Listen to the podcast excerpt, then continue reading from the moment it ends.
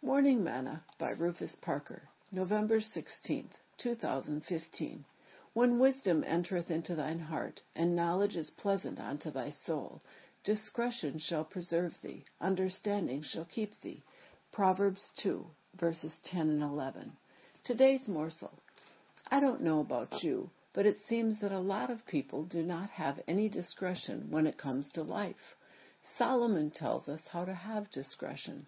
He said, When we put wisdom in our hearts and knowledge in our souls, then discretion will be there to keep us. In other words, we will be able to discern right from wrong, good from evil, truth from error, love from hate.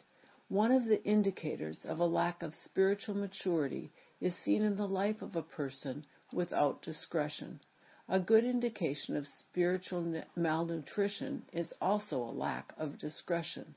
Discretion is a preservative. It will maintain us. Sing, Come and dine, the Master calleth, come and dine. You may feast at Jesus' table all the time. He who fed the multitude turned the water into wine. To the hungry calleth now, Come and dine. Thought for today.